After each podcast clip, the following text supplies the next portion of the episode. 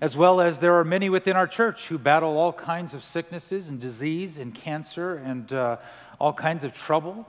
And it has been fitting for us to go through the book of James. Church, we don't set out and plan these things. The Lord directs the steps, and for us to go through James at a time like this for our church and in the things of the world, it's just been glorious to see how He's t- teaching us uh, how He calls the church to live. And so, as we've been going through these five chapters over the past few months, um, we have seen that from the beginning that uh, we are to have joy in the midst of trials. And it's like, no way is there joy in the midst of trials. And what it is, is joy that God has allowed or sent trials into your life because He promises to bring the believer through those trials so that you would grow in spiritual maturity. James has uh, taught us in this letter about the Christian that battles with temptation and how to stand under that by the power of the Holy Spirit. He's addressed specific sins in the body of Christ as he wrote to the church there and he writes to the church now. We have seen him teach on faith and works, and that true faith for the believer always is accompanied by good works. That you cannot have faith in Christ without the good works, and they go hand in hand. And at the same time, we saw that works do not save you. He wrote of suffering. In the last chapter, we've seen the last few weeks on prayer that he says, if you're suffering, you need to pray. He says, if you're joyful, you should sing. If you're in need of healing, call the elders to pray for you, anoint with oil. Confess your sins to one another, pray for one another, as we saw last week, and that the prayer that's offered in faith, like Elijah, which we saw, um, the Lord works powerfully in. So we come to this last two verses in which he says to bring back the wanderers. To bring back the wanderers. This last week I read a number of stories of children and adults who wandered off into places. Some were found and some were never found. Some wandered off and died. One that stood out to me was a three year old boy living in Siberia. If you don't know about Siberia, it gets cold there. And in 2016, a three year old boy wandered off with his family right there after a puppy. And for three days, a three year old boy without a jacket was in the wilderness by himself. Praise the Lord, he was discovered. He was sleeping in the roots of these trees to try to stay warm at night, but to think of the terror of his family when this child wandered off and they could not find him. I wonder how many people have been a part of Christian gatherings in this world, even Discovery Alliance Church, and are no longer here. They were here at one point. We turn our heads and they're gone. Well, it's no surprise in this world there are numerous paths of temptation in this world that lead in all different directions.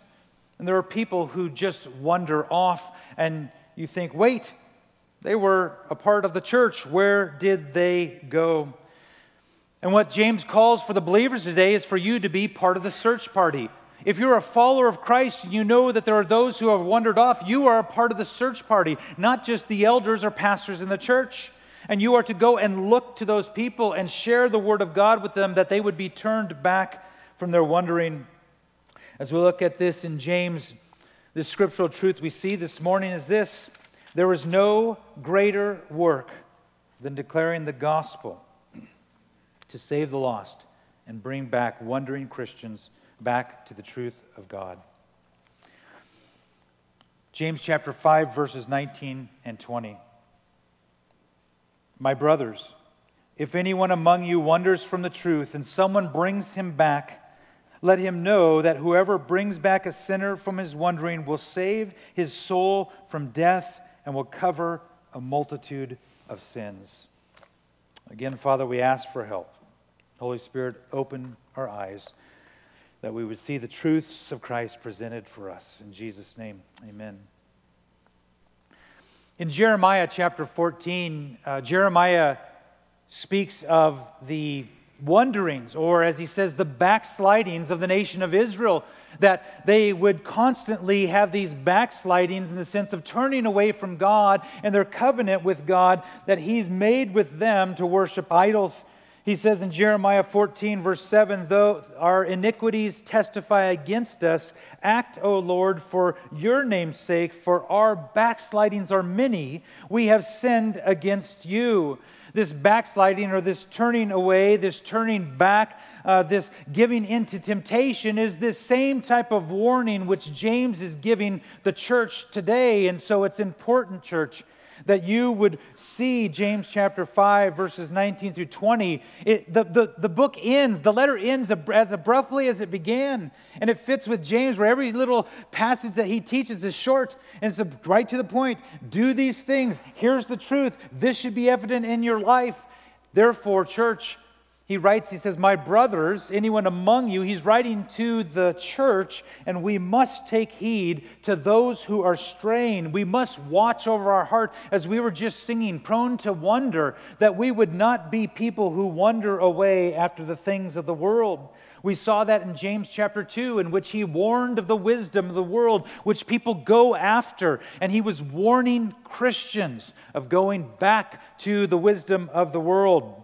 Let's look at verse 19 in this first point regarding wandering from the truth.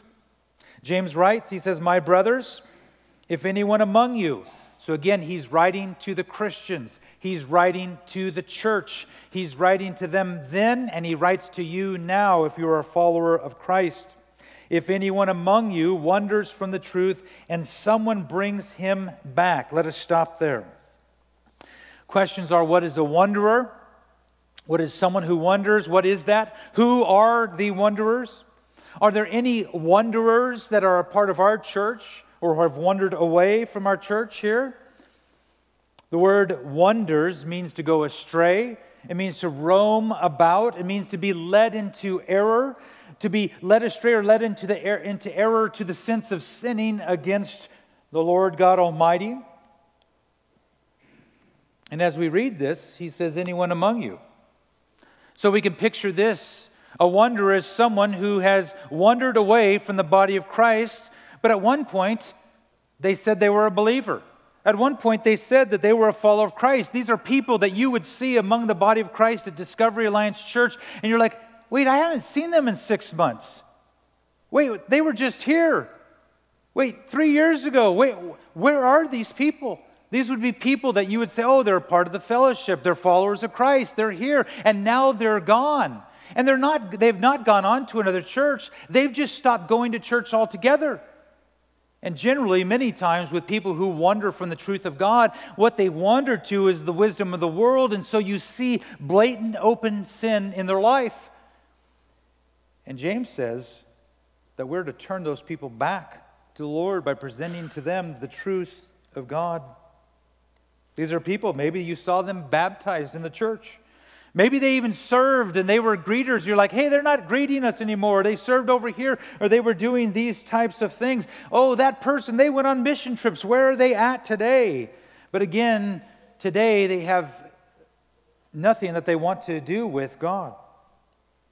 Well, a few things before we look more closely at this, some reminders of Scripture and truth about those who are Christians, going back to faith and works, going through this whole book that we've seen, that those who are Christians, and when we say Christians who have true faith in Christ, we must be reminded that a Christian who is saved by faith alone in Christ alone cannot lose their salvation.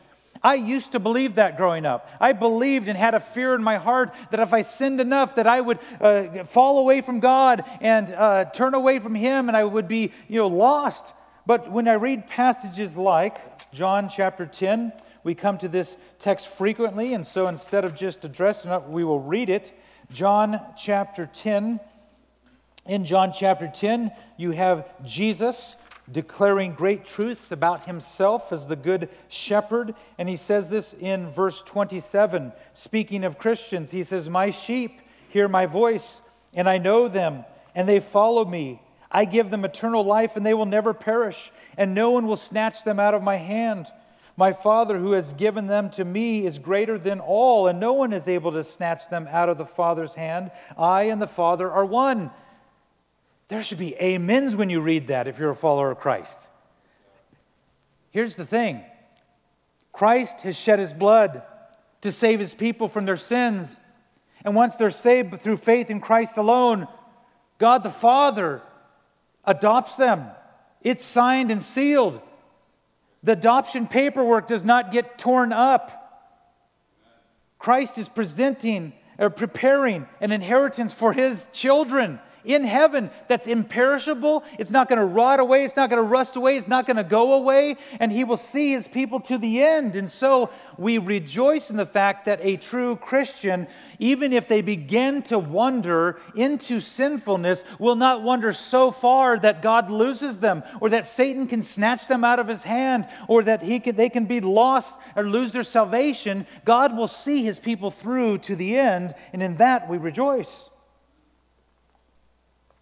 Therefore, a true Christian will never wander so far from the truth that they will join a cult or another religion or declare that Jesus is not God. A true Christian may and does deal with sin, just as James told us to be watchful and to stand under the temptation that abounds. And so, if I asked you this week to raise your hand who sinned this week, possibly some hands would go up.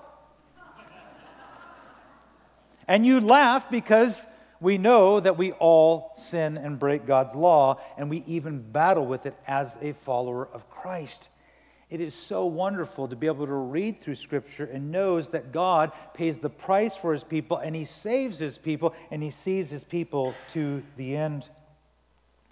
In Matthew chapter 13, in Mark chapter 4, and in Luke chapter 8, you have the parable of the sower. We've looked at the parable of sower here a few times Matthew 13 and Mark 4 and Luke chapter 8. And in that, the deciding factor of those who are followers of Christ is those who produce fruit. And there's four soils that are presented there's the hard path, there's the rocky soil, there's the soil where there's thorns and weeds that grow up, and then there's the good soil. And on the two opposite ends, you have Jesus talking about those seeds that fall on the hard soil and the birds that take them away. And he tells the disciples later, he says, that is when Satan takes away the people that have no regard for God whatsoever. And then you have the soil on the opposite end, which is the good soil. And the seed goes down in and it grows and produces a crop a hundredfold. And he says, These are the people who believe in Christ, who are saved, and they're growing and producing fruit. But there's two groups in the middle. There's those who fall upon the rocky soil, and the seed goes down, and it, the words used there's not this rocks all over the place, but like this rock that's underneath. And so you have the roots that go down and hit the rocks, and they cannot get to the living water. And so they shoot up, and all of a sudden, Jesus describes the person who's excited about Jesus, who's excited about God. And it says the sun comes out and withers the plant, and it dies, never producing fruit. And he describes the people who you may know today, people who at one point, maybe a part of this church or another part of the church, where they were, hey, I'm all about Jesus, I'm going to come to church. And today they have no regard for Christ. They are living in the world, uh, uh, worldly wisdom. They're openly in sin, and there's no regard for Christ whatsoever. And then you have Jesus talking about the, the seed that falls among the soil with the thorns and the weeds grow up and the plant grows up and this thorns and these weeds choke out the plants those of you who know in the midst of this season right now where everything's growing i got home last night and i was like look at all these weeds they're going to kill out all these beautiful flowers here so i was pulling out all these weeds here and Jesus talks about that person who's excited about the things of the Lord, but the things of the world begin to distract them and choke them out to the point that they leave. And there's no fruitfulness. And we know from Jesus' teachings in the Gospels that fruitfulness is a sign of those who are his disciples, and all who do not produce fruit are not followers of Christ. Just as we studied in James, that faith is always accompanied by works. Works will never save you. Faith alone in Christ saves you, but if you have so called faith and there's no fruit, there's no good works, there's no good deeds, then the question is is that really true faith? Is some of this clicking for you? Do you see what James is laying out and saying, Church, you need to be a part of the search party that goes out to call the wanderers back, and you need to pray for protection over your own heart as the allurement of the world is wanting all of your attention to stray from the things of the truth of God. In 1 John on the far right hand side of your Bible, as John writes to the early church and these young believers, he speaks of those who would be a part of the body of Christ and they departed. He says in 1 John chapter 2 verse 19, they went out from us, but they were not of us. For if they had been of us, they would have continued with us. But they went out that it might become plain that they all are not of us. Maybe some of this is beginning to click in your mind, and names are coming to your, or faces to your mind of people in your experience in being a part of churches over the years, and you're like, oh, those people, that's right. And you could tell story after story of people that were a part of the body of Christ and they looked like Christians, but yet today they have no regard for Christ whatsoever. If you go and look back at James here, my brothers, if anyone among you wanders from the truth and someone brings him back, what are they wandering from there in verse 19? The truth? Who is the truth? Jesus Christ. In Luke chapter 24 is a text in which, after Christ rose from death to life, he's walking on the road with some disciples, and then they go in and have a meal, and he tells them, Everything that was written in the law and the prophets is about me. And so when you read the Old Testament, all of the Old Testament points to Jesus. And all of the New Testament reveals what Christ did and has accomplished and finished his work there at the cross, his death, burial, and resurrection, and writes of his return to come. And it's filled with how we live and abide in Christ through the power of the Holy Spirit. This is the truth that these wanderers are straying from, the truth of God's word. The Apostle Paul warned Timothy as he instructed Timothy in, in the planting of churches and putting elders and leaders in place. He says this in 2 Timothy chapter 2, verses 16 through 18. But avoid irreverent babble, for it will lead people into more and more ungodliness, and their talk will spread like gangrene. Among them are Hymenaeus and Philetus, who have swerved from the truth, saying that the resurrection has already happened. They are upsetting the faith of some. Repeatedly, the Apostle Paul warns the churches of false teachers. He warns the church of paying close attention to what is being taught, what is being preached, what you are reading. And therefore, if you want to know the truth that the wanderers are wandering away from, you need to read the Word of God. I actually would encourage you and ask you to do this. Don't read any other commentaries, theology books, or commentaries, or, or whatever the list. I'm probably repeating myself without reading this first. Read the Word of God and then search out, if you need to, other types of uh, things to assist you in it. But read the Word of God so that you would be grounded in the truth and that you would not be a wanderer from the truth of God. In Psalm chapter 1, which I read um, just before, uh, just as we finished singing there, Psalm 1 says, Blessed is the one, blessed is the man, blessed is the woman who delights in the law of the Lord. And so, do you delight in God's word? Even when you read those passages, it just strikes you and you're like, oh, I don't want to read this, Lord. But do you delight in God's word? Is it something that you meditate on throughout the day and through the watch of the night? When you can't sleep, do you pick up the Bible or do you pick up the best top 10 novel that's out there? Do you go to God's Word first? Do you, as Dave was encouraged us at the beginning, to memorize the Scriptures, that we would hide them in our hearts? Because in Psalm 1, it said there in verse 3 that the person is not only blessed to have the Word of God, but they're like trees by the streams of water. So I enjoy fishing along the Bitterroot River. And there's some very tall cottonwood trees. And yes, I know they rot and you got to watch out in the windstorms. But when you walk by some of these trees and you see some of these root systems and you watch when the water gets eaten out during this type of uh, flood season, you see these tremendous roots that go down deep into the water. And I love that picture because that is the picture to be for you and I as a follower of Christ. Are your roots going down deep into the truth of God's word, the truth of Christ? Or are they just kind of these shallow little things, kind of dabbling in the Word of God? Read the Word of God. Dwell in the Word of God. Memorize and hide God's Word in your heart. Next week, we'll be getting a book called Titus. And I sent you out a encouragement to read the book of Titus every week. You're like, read the book of Titus. It's only three chapters. Read it every week. Come prepared as we look at that. Because in Titus chapter 1, verse 1, it totally connects in all of these things. It says, of the knowledge of the truth which accords with godliness. You see, God's truth and godly living, or we call holy living, goes hand in hand. So as you invest your life and your roots go deep down into the Word of God, the holiness of God is seen in your life by the power of the Holy Spirit giving you understanding to His truths. And so read the Word of God. Read, read the book of Titus this week before we gather next Sunday.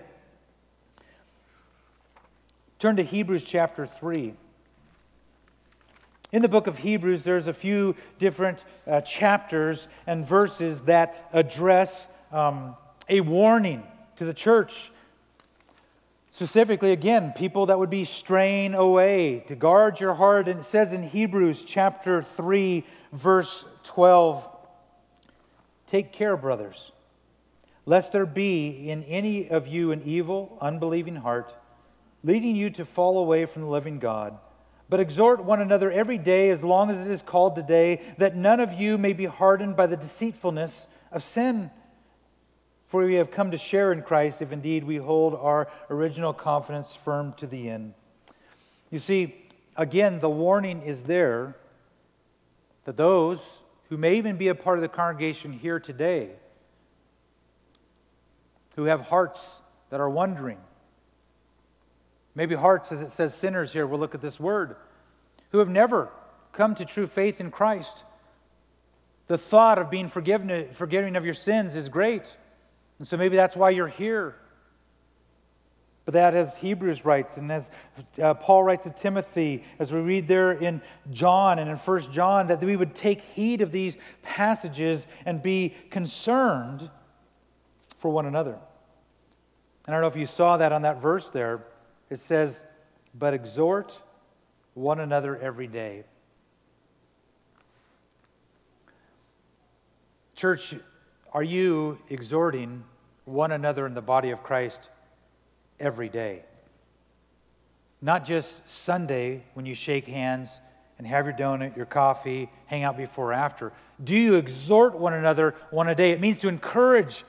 Again, there's this accountability aspect because don't let church attendance fool you into thinking that you're in true fellowship because you come to a church service 45 times, or well, the at national average is like 28 times out of the year.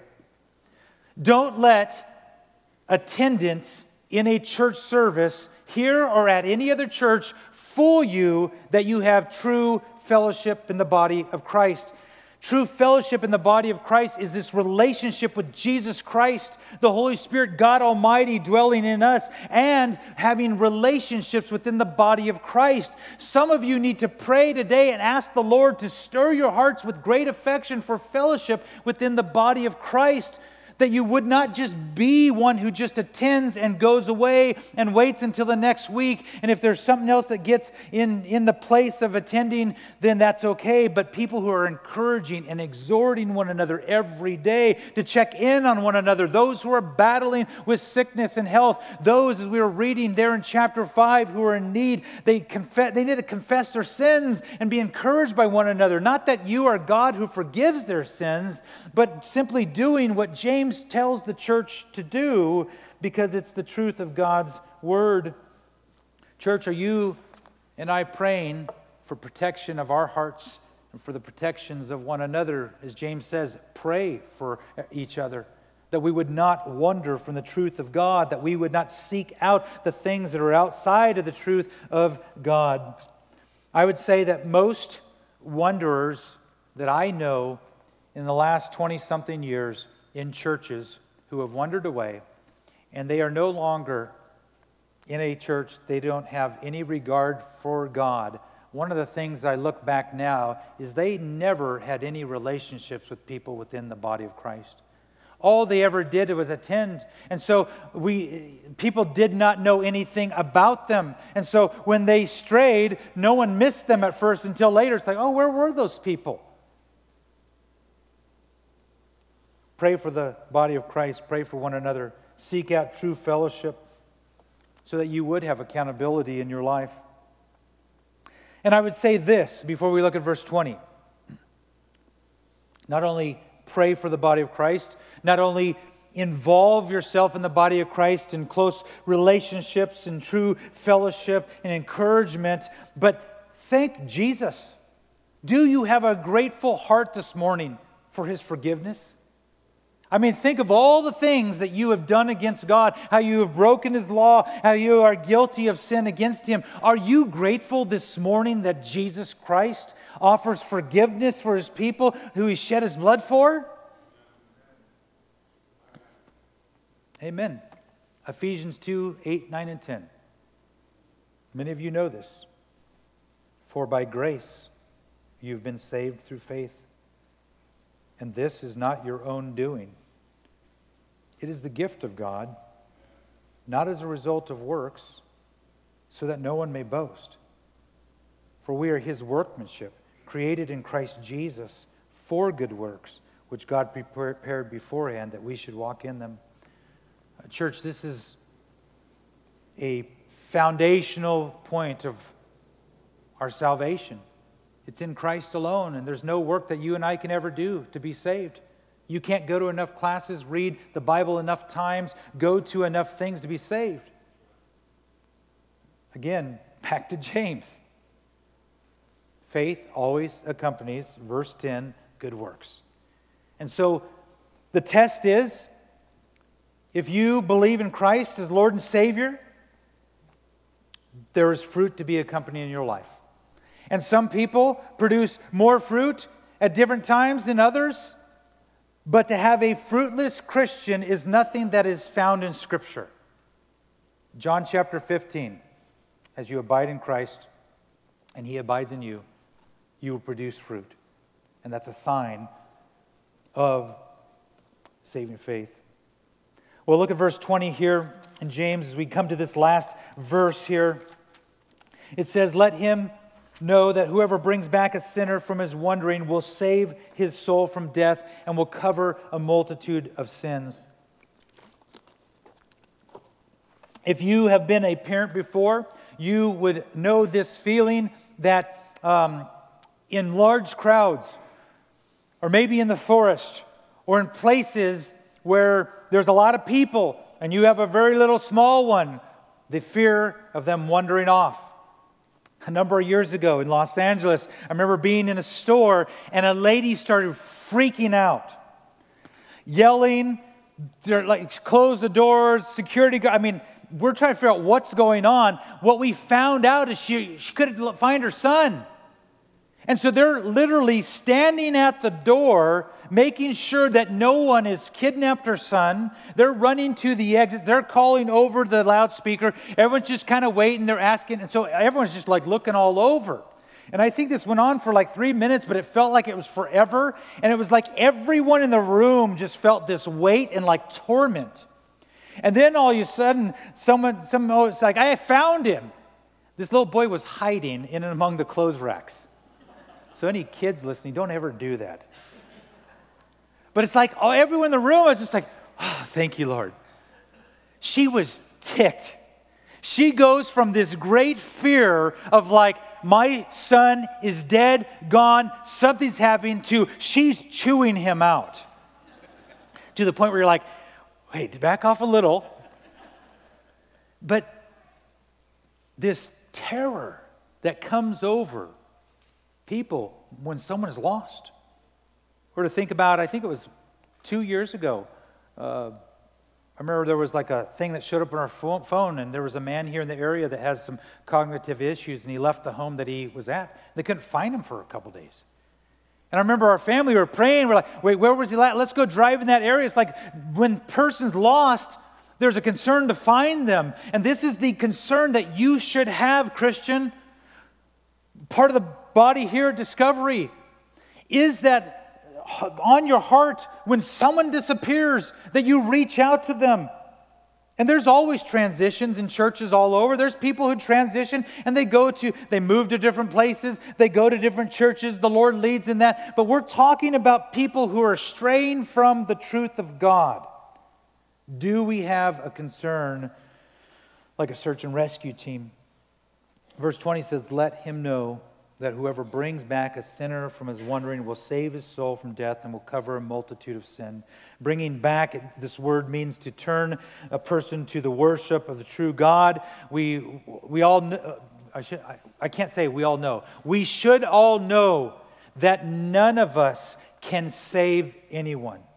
God does the saving, but He chooses to use His people to declare God's truth so that people would hear the gospel of Jesus and they would believe and be saved. And salvation belongs to God. He's the one who saves because Jesus is the one who died on the cross. Jesus is the one who shed His blood. Jesus is the one who's risen from death to life. And therefore, He's conquered Satan, He's conquered sin, and He's conquered death. And He is the only one who can save and forgive. So when you read to the brother in verse 19, brother or sister in Christ, anyone among you, let him know that whoever brings back a sinner from his wonder will save his soul from death. And so we're like, what does this mean? Well, number one, look at that word sinner. It's important that you would understand that in context of Scripture, the majority of the time that this word is used, it means this a sinner is devoted to sin, not free from sin, preeminently sinful, wicked, or all wicked. And the number of times in Matthew, Mark, Luke, and John this word is used to describe a tax collector. Or you think about in Luke chapter 7, that sinner woman who brought in the oil to anoint Jesus. When you see the number of times that Jesus is interacting with people, the Pharisees are always saying he's in fellowship, he's hanging out, he's eating with those sinners. And every time you read that, it's the context of a person who's not saved. So when you see Jesus goes to heal a person, sometimes before he even heals them, he says, Your sins are forgiven. This picture of salvation happening in their life that Jesus did, and he then heals them as well to display his power. And so it's key here when you see when it says, Let him know, verse 20, that whoever brings a sinner, back a sinner from his wandering, will save his soul from death and cover, cover a multitude of sins.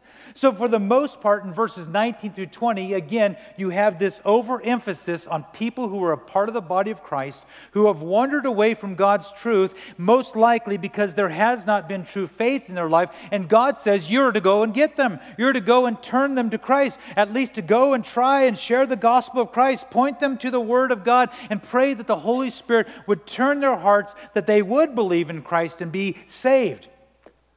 At the same time, if there are believers, true believers, who produce fruit and are dabbling in the world, you are as well to go to them, to call them to account to lovingly say, Brother, sister, I see this in your life. The Word of God says this. Repent of that. Turn from that. Let me pray for you. Let me help you, hold you accountable.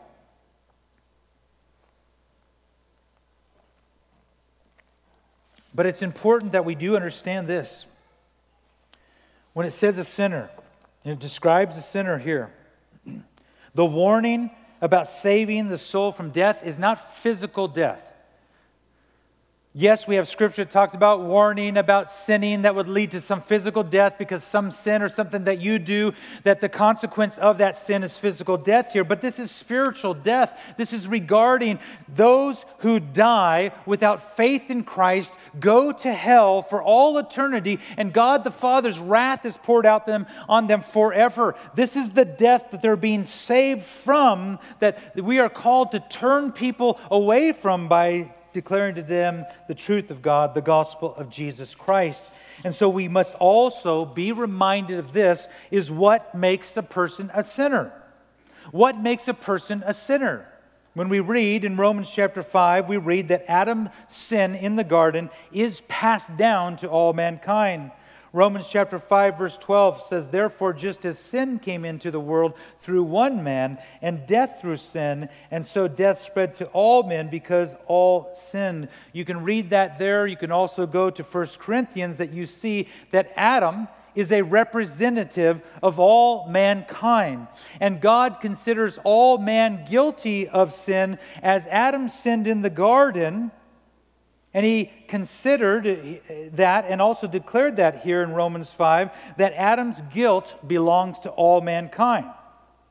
And therefore, this helps you and I understand why we are all guilty sinners before the Lord God Almighty because we are born with the sin nature passed down from Adam.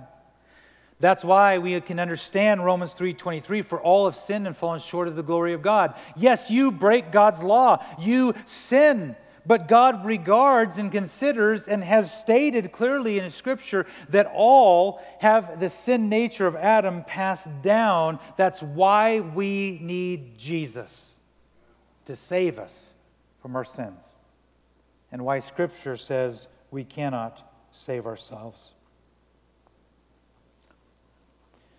Look back at verse 20. Who does it say are supposed to bring back these sinners? James chapter 5, verse 20. What's it say? Is it say the elders and pastors and the deacons and deaconesses are, and the teachers are supposed to do that? No, it says whoever in the ESV. This means that all Christians in the body of Christ. You are not to wait for an elder, pastor, leader in the church to go after someone if you know they're wondering. Yes, you can come. If you need an elder to go with you, pray with you, then do that. But do not wait for leaders, the shepherds, to do that. You should, if you have a relationship with another brother, sister in Christ, and you see them wandering, call them to account lovingly. 2 Corinthians chapter 5, everyone turn there. 2 Corinthians chapter 5. I know the scripture's up there on the screen, and sometimes I don't even want to put it up there because I want you to look at it on your device or in your Bible there. 2 Corinthians chapter 5.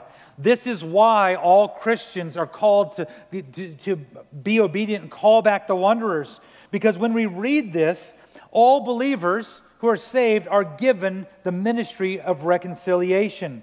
2 Corinthians chapter 5, beginning in verse 17. It says, Therefore, if anyone is in Christ, if you're a follower of Jesus Christ, it says he is a new creation. The old has passed away, behold, the new has come.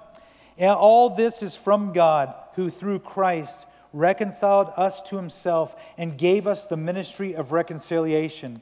That is, in Christ, God was reconciling the world to himself, not counting their trespasses against them, and entrusting to us the message of reconciliation.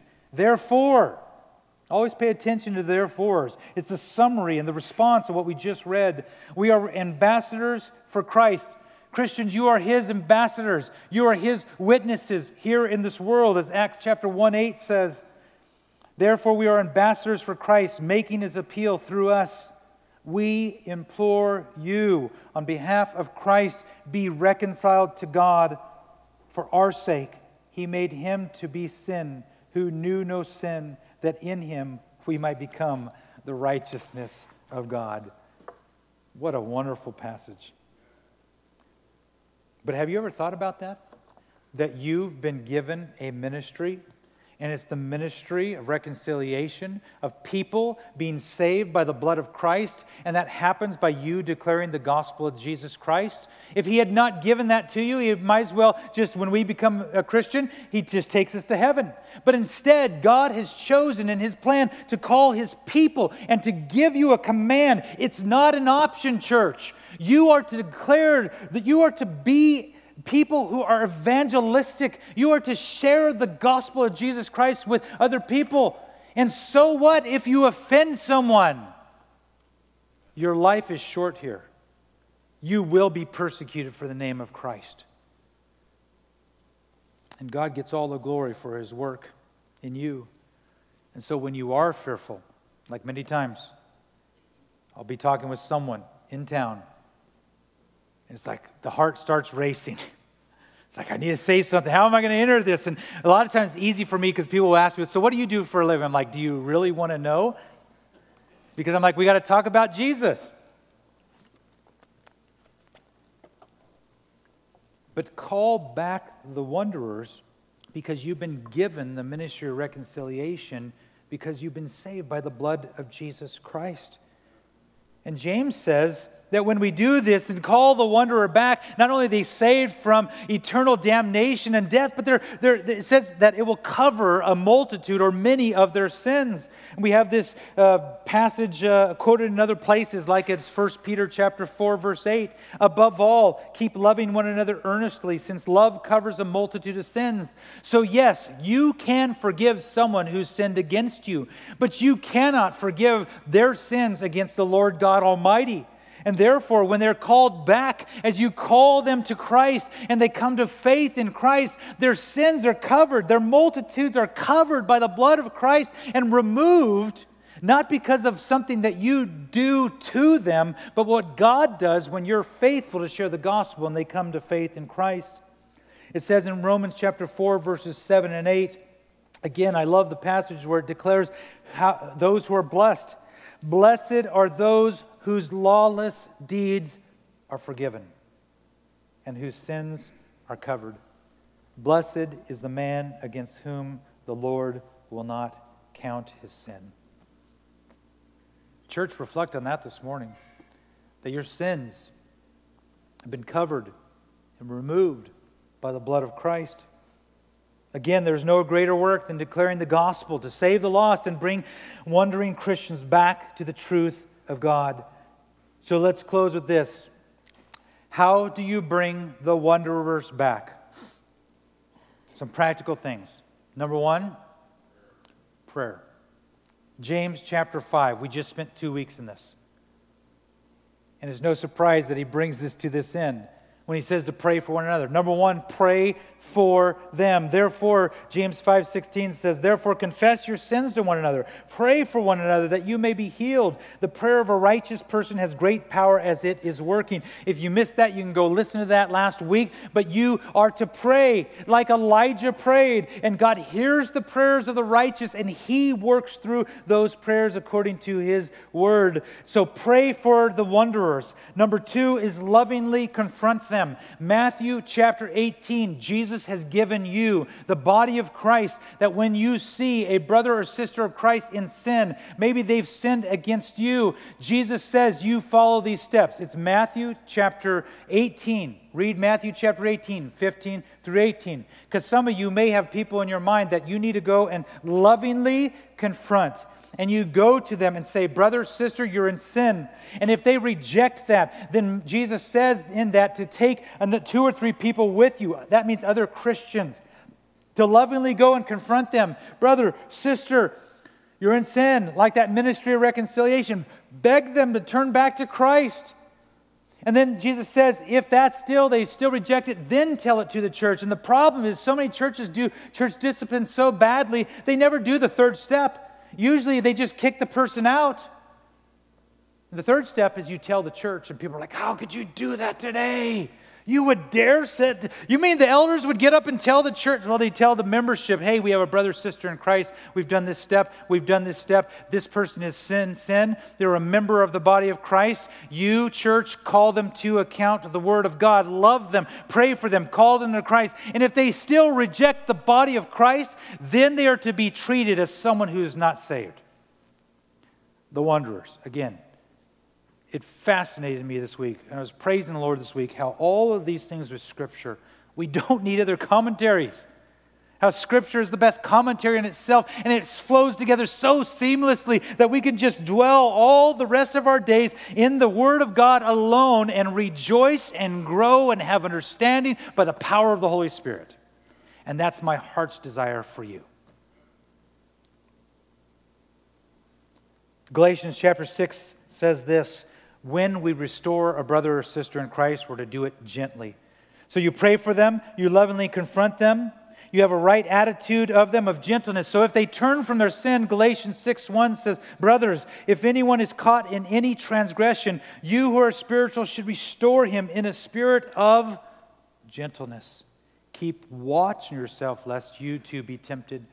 Sometimes Christians are tempted to attack the person. They're trying to come back, and it's like opening the door for the temptation in your own life. We're to be gently restoring people, even when they've sinned greatly and it's affected families and it's affected the body of Christ. We are to gently restore them as God calls them back. We are to do that. So pray for them, lovingly confront them. Have a right attitude and gently restore them. And lastly, praise the Lord when they return. Don't embarrass them. Praise the Lord with them. Because Psalm 103, Psalm 103, verse 11 says, For as high as the heavens are above the earth, so great is his steadfast love toward those who fear him. As far as the east is from the west, so far does he remove our transgressions from us. Thank you, God. Micah chapter 7, verse 18 and 19. Who is a God like you, pardoning iniquity and passing over transgression for the remnant of his inheritance? He does not retain his anger forever because he delights in steadfast love. He will again have compassion on us. He will tread our iniquities underfoot. You will cast all our sins into the depths of the sea. And if you have not been to the depths of the sea, know they are very deep and they are very dark and places where no one goes. And to think that the Lord God Almighty, in that sense, forgets your sins because He forgives your sins and He does not bring up your sins and go, Let me beat you across the head. Many times, that what happens in relationships with husbands and wives and parents and children, we want to bring up the past and go, Remember this, what you did. I believe that's why many people who are Christians struggle with forgiving people who have hurt them. We want God's forgiveness but we want them to pay for what they've done to us. Look to Christ, who has forgiven you greatly, and have that same attitude of love towards one another and forgive them.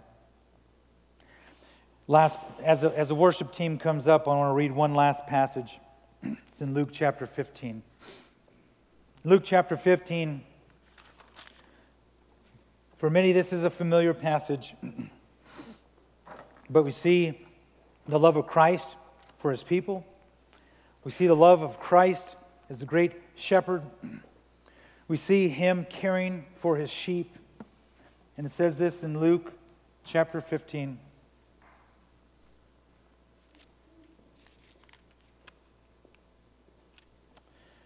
Verse 4 what, what man of you, having a hundred sheep, if he has lost one of them, does not leave the 99 in the open country and go after the one that is lost until he finds it? And when he has found it, he lays it on his shoulders, rejoicing. And when he comes home, he calls together his friends and neighbors, saying to them, Rejoice for me, for I have found my sheep that was lost. Just so I tell you, there will be more joy in heaven over one sinner who repents than over 99 righteous persons who need no repentance. The love of Christ, our great shepherd. Therefore, pray for those who are wondering that God would use you to go after them with the love of Christ, the word of Christ, and they would turn back and we would rejoice. And maybe you're here, and as we were singing Prone to Wander, you're dabbling in things of this world that are beginning to cause affections for the world and not Christ, and you're on that edge or that brink of becoming a wanderer. Today is the day that God is declaring to you through His Word stop. Find a brother or sister in the room. Talk to the elders and I. Ask for prayer. Find some accountability so that you, as a potential wanderer, don't wander off away. And again, as always, maybe you're here and you're living in your sin and you've never declared faith in Christ. Today is the day of salvation for you. And Jesus says in Romans chapter 10 that if you confess with your mouth that Jesus is Lord and believe in your heart that Christ was raised from death to life, you will be saved. And it's His promise, and it's His word, and it's His saving work, and He gets all the glory. Let's pray. Father, we thank you for your word that you've given us. We thank you for the book of James. So many wonderful, glorious truths for us to live and abide by. Father, let us now, as James uh, said, to be people who do what we hear. And we cannot do any of this unless, Holy Spirit, you fill us and empower us and move us in holy living. Father, would you forgive us of our sins this morning? Father, may we be people who confess our sins to you, for you are faithful and just to forgive us of our sins and cleanse us of all unrighteousness. May we rejoice in the forgiveness that we find at the cross through the blood of Christ. And may we rejoice, Jesus, that you are alive. We pray, Christ, that uh, you would return today and take us to be with you. Father, for those who are lost, we pray that they would be saved. May we receive all the praise and glory as we sing to you. In Jesus' name, amen.